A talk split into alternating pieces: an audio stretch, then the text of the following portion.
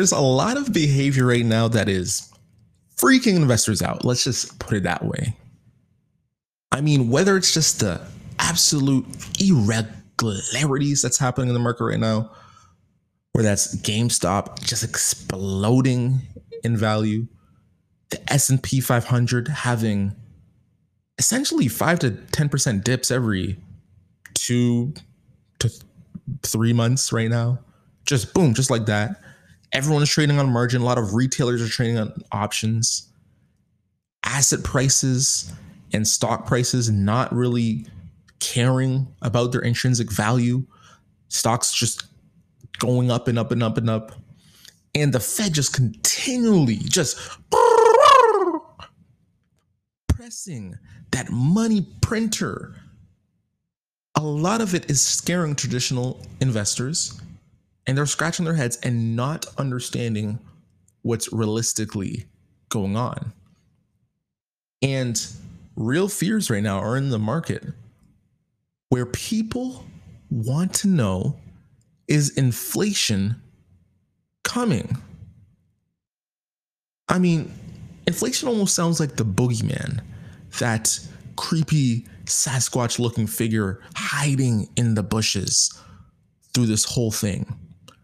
I mean, normally we see economies crash during recessions, but with the Federal Reserve doing their economic analysis, they have deduced that by printing money, they won't see inflation really happen in the marketplace.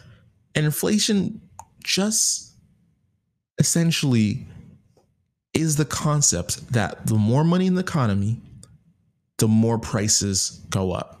Those prices specifically being like food, gas, those prices that it really hinders your actual living. We've all seen those famous pictures of people in Zimbabwe carrying wheelbarrows full of cash as their dollar went from $1, $2 to over $10 trillion just to buy a loaf of bread. Overnight, bank accounts are wiped out instantly because of uncontrollable inflation. And realistically, those fears is what's making people question the actual continued strength of the US dollar and US economy. But the question still remains will we see massive inflation in the United States?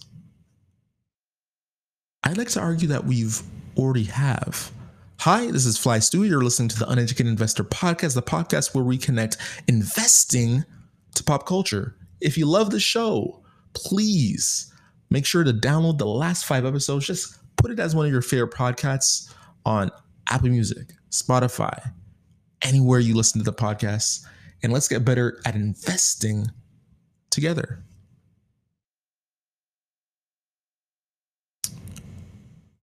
In the last couple of decades, really, we've seen inflation hit a lot of different places. And, you know, when we talk about inflation, we always are talking about, you know, consumer inflation specifically. Where does it affect in the consumer world? However, that's not where we're seeing inflation. We're seeing it not in our food prices, but just look at our tuition prices. Look at the price of a degree and how it's inflated in the States. Look at the price of healthcare and how massively it's been going up for certain medicine, certain procedures. And of course, look at housing prices over the past years and how it's massively gone up. We're seeing inflation hit our stock markets. We're seeing it hit our asset prices. And right now, with stocks going up and up and up, one can say, well, these companies are all getting more value, but there is an inherent argument to be said as money is flowing into stocks,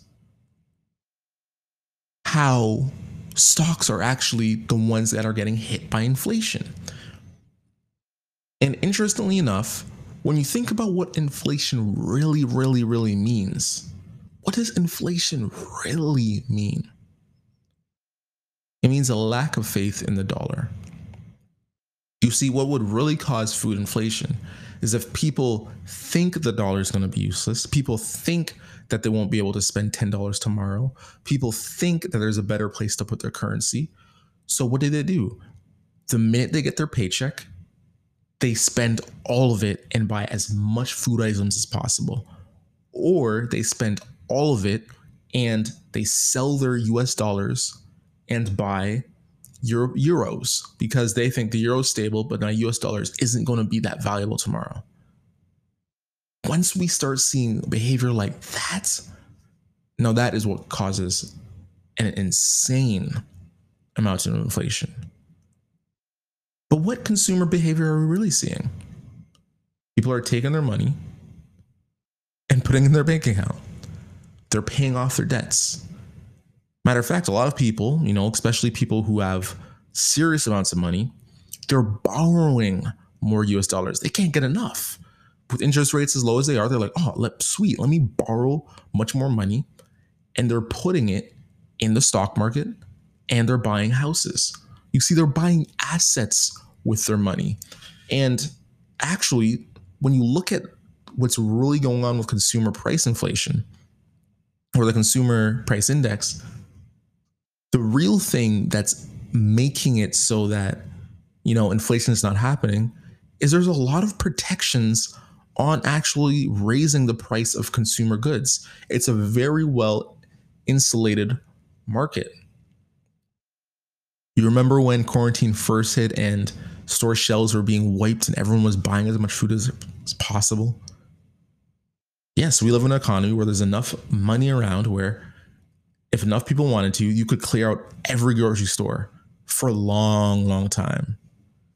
And there was moments where people were taking as much money as they could, and they were just wiping out all of the cleaning products, like hand sanitizers, toilet paper, all of these sanitary items, cleaning wipes, a PPE, like masks. They were just buying as much as they could, so they can then go ahead and sell it at a higher price and really understand something. If this was not scrutinized by the government and actually made illegal as price gouging, if it was legal for stores to actually raise their prices on food or raise their prices on PPE as demand goes up, oh boy, we would 100% see inflation if that was the case.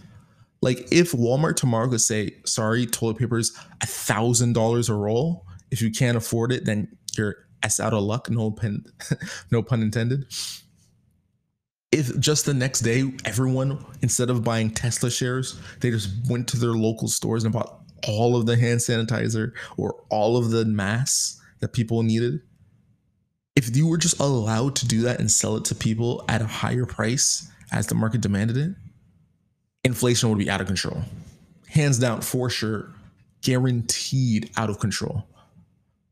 But because we have actual places within our economy, money, especially all the money that's in the economy, hasn't been allowed to truly flow there and cause those prices to jump astronomically.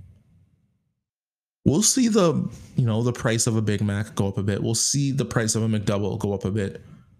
But you're not going to go to the grocery store and see eggs cost $20 because we have actual controls there. And we're not going to go to your convenience store and see one mask cost $50 to $100 because we have actual controls there. So when it comes to the idea of hyperinflation, specifically in the area of the US dollar, where people can't get enough of US assets, people need American dollars to buy American companies because of that, we may be living in a world where, yes, you can keep interest rates low and it won't drive an insane amount of inflation as people just can't get enough of having US dollars. And, you know, there was some worries happening in the market that caused it to go down a bit, where it at one point it didn't look like the government was buying enough bonds because, you know, short, I guess, finance lesson. People buy bonds because they think they can get a high interest rate for holding them. You know, people are they think people are going to buy them in the future, right? The reason people buy bonds is because of the interest rate they pay. And when people aren't buying bonds, then the interest rate goes back up. And if the interest rate goes back up, that goes against the actual Federal Reserve target for those interest rates. But realistically, the way the gov- government actually puts money in the economy is they just buy up all these bonds. They print enough money to buy the bonds that no one wants. Buy these long term bonds that pay like 2%, 1%, pay these ridiculously low interest rates that you'll make like no money on. The government's cool holding all these long term bonds that are essentially going to make no money, little to no money. And because, you know, you're, you know, a company, um, you know, who I guess historically wouldn't really want to trust these bonds because you think, you know, you're not going to get that return. Well, if the government's buying all these bonds, then of course, you know that if you buy a bond, the government's essentially going to buy it off you or whatever. Interest rates won't ever go up if the government doesn't want them to go up. They have enough money to print where they can keep buying bonds and they can force the interest rates low for a long time. And right now, it seems in the economy, that is the intended thing to do. Like they're want to see a low interest rate environment for a long time.